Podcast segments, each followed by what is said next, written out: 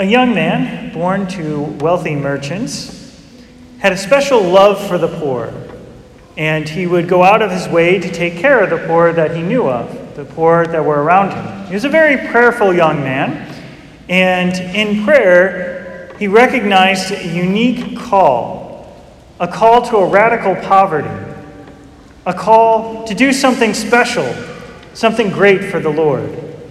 But his parents didn't like this idea. His parents were very much disapproving of this. In fact, they wanted him just to continue with the family business. And so they put him on the spot. He had to make a choice. Is he going to follow God and God's will, or is he going to follow his parents and their will? This goes well with what Jesus says at the beginning of our gospel passage Whoever loves father and mother more than me is not worthy of me. This young man had to make a choice. Who does he love more? His parents, who gave him life, who've cared for him all these years? Or God, who gave him everything? This young man, as some of you may have guessed, is St. Francis of Assisi. And so we know the choice that he made. He chose to follow God, even though he had to, in a way, kind of disown his parents because they didn't want him to follow God. They wanted him to do their will instead. And it's good that he chose to follow God. The church benefited greatly because of his decision. There were abundant blessings for the whole church, and I assume also for his own family, because he loved God more than he loved his own parents and chose to follow God as a result of that. This scenario seems to happen more and more often, even today, though, where a young man may be considering the possibility of entering into priesthood and his parents disapprove of it. In fact, when I was in seminary, I knew of at least three young men who were convinced that God was calling them to enter into the seminary and to pursue priesthood. But because their parents were so strongly against it, they never made it into seminary. God's plan is always the best plan. And so, if God wants your child to go to the seminary or into religious life, then He's going to bless them abundantly. That will give them the greatest joy, following His plan, following His will. We also have another scenario. Whoever loves son or daughter more than me is not worthy of me, Jesus tells us in our gospel passage. A mother and her son had a disagreement. She was trying to live a life of faith, Catholic faith, but her son thought that was superstitious or silly. He was a very well educated young man. I think he was a lawyer. And he gave a lot of credit to reason and the ability to think. And his mom had faith, but he was dismissive because that's just what mom says. And he chose to live his life his own way. That was very hard for his mother. And so she was put in a difficult position. Does she choose to continue to follow God at the expense of her son, who's distancing himself from her because of her faith? Or does she choose her son in hopes of trying to stay close to him, give up God? Well, the right decision would be to remain faithful to God, even though it caused distance between her and her son. She prayed for almost two decades, and eventually her son, by the grace of God, encountered a bishop who spoke very eloquently and was very well educated, a man that he respected and he was willing to listen to. And even though this man, this bishop, was the instrument in which helped him to be converted, he attributes his conversion to his mother. Maybe some of you have guessed it already. I'm talking about St. Monica and St. Augustine.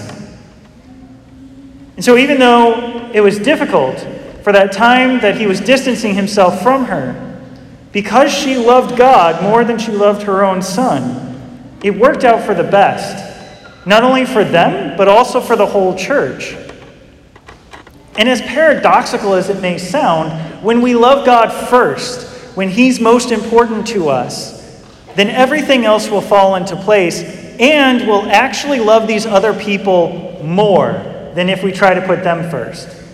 And the reason is because if we're closer to God, He will help us grow and expand our capacity to love. He will make us more capable of loving them than we would be on our own.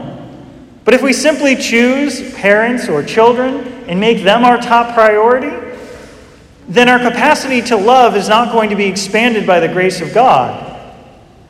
And it won't work out well for us. Because Jesus says that those who do that are not worthy of Him. So it's important for us to remain faithful to the Lord. These two parts of our gospel passage, in a way, are articulating the first of the Ten Commandments I am the Lord your God, you shall have no other God before me. And while today it's less common that people are worshiping like wooden statues, people still have other things that they make more important than God. For some people, it's pleasure. For some people, it's fame. For some people, it's sports. And as we hear in our gospel passage, for some people, their false God is their parents, or their false God is their children. And Jesus is warning us against that. Now, choosing the true God over all of these other things can be very painful, it can be very difficult. But Jesus has something to tell us about that, too. Whoever does not take up his cross and follow after me is not worthy of me. It must have been a true cross for St. Francis of Assisi to have to disown his parents in order to follow the will of God. It must have been extremely difficult for him. Unfortunately, I don't know his story well enough to know what happened with his parents, but I imagine that through the grace of God, they would have grown in the faith as well. We do know this, what I've already said about St. Augustine and St. Monica that they both became great saints, recognized by the church. And the whole church has benefited from them.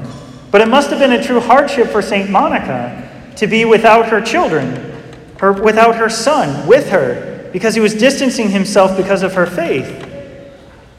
This can happen many times even today, where children choose a different path, and that causes conflict, especially at, at celebrations, at Christmas and Easter or Thanksgiving other holidays, there can be dif- dif- difficulties, there can be tension, there can be stress in those situations because of the disagreements about the faith.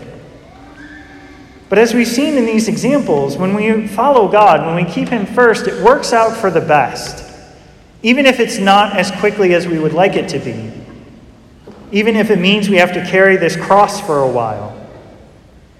Jesus goes on to say, Whoever finds his life will lose it, and whoever loses his life for my sake will find it.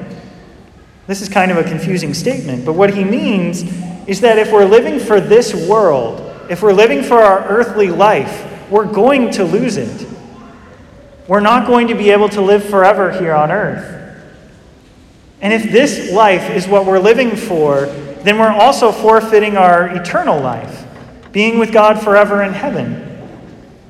But if we put heaven first, if we put union with God as our top priority, then we're going to reach that goal. We'll be there with God forever in heaven. And the joys of heaven will even start to be experienced here on earth. I can imagine the joy that St. Francis of Assisi had, living out his vocation, or the joy St. Monica and St. Augustine had after his conversion this is a joy that they experienced even here on earth, a joy that God wants to share with us, a taste of heaven. The last part of our gospel passage tells us about doing good works for others, receiving them for the sake of God. Even in this case, it's about keeping God first. We hear about those who receive a prophet because he is a prophet, receives a prophet's reward. He's saying that whenever we do something that's good, whenever we do something that's holy, and we do it because of our love for God, we will be rewarded. Not only with eternal life in heaven for living out a life of faith, but we'll start to experience that even here on earth. In fact, our first reading gives us a sense of this when we hear about the prophet Elisha. There's a married woman who recognizes that he is a prophet of God, and so she has him over at her house repeatedly in order to take care of him as he's traveling back and forth and throughout, following God's will. In fact, because he is a prophet of God, She even has a room prepared at her home so that as he's passing by, he can stay the night. Because of her generosity, because of her love for the Lord expressed through the prophet Elisha, she was granted a great reward. Because he asked the servant, Is there anything that she needs? And the servant tells him that she doesn't have a son, that she would really like to have a son. And so Elisha, because of his intercession with God, promises her that by the next year she will have a son. She's rewarded, even here on earth, because of her love for the Lord, expressed through taking care of Elisha. So God promises us great things if we follow him. He promises us great things if we remain faithful. Even though it may mean we have to pass through difficulty and challenge here on earth, even though it may mean we may have to carry a cross for a while, if we remain faithful, we will receive our reward. And so let us take this next moment of silence to consider what are those crosses? What are those difficulties? What are those false gods that we might have to face and overcome in order to follow the Lord as He calls us? Let us consider what those things are and how God is calling us to follow Him rightly as we prepare to meet our Lord Jesus Christ in the most holy Eucharist.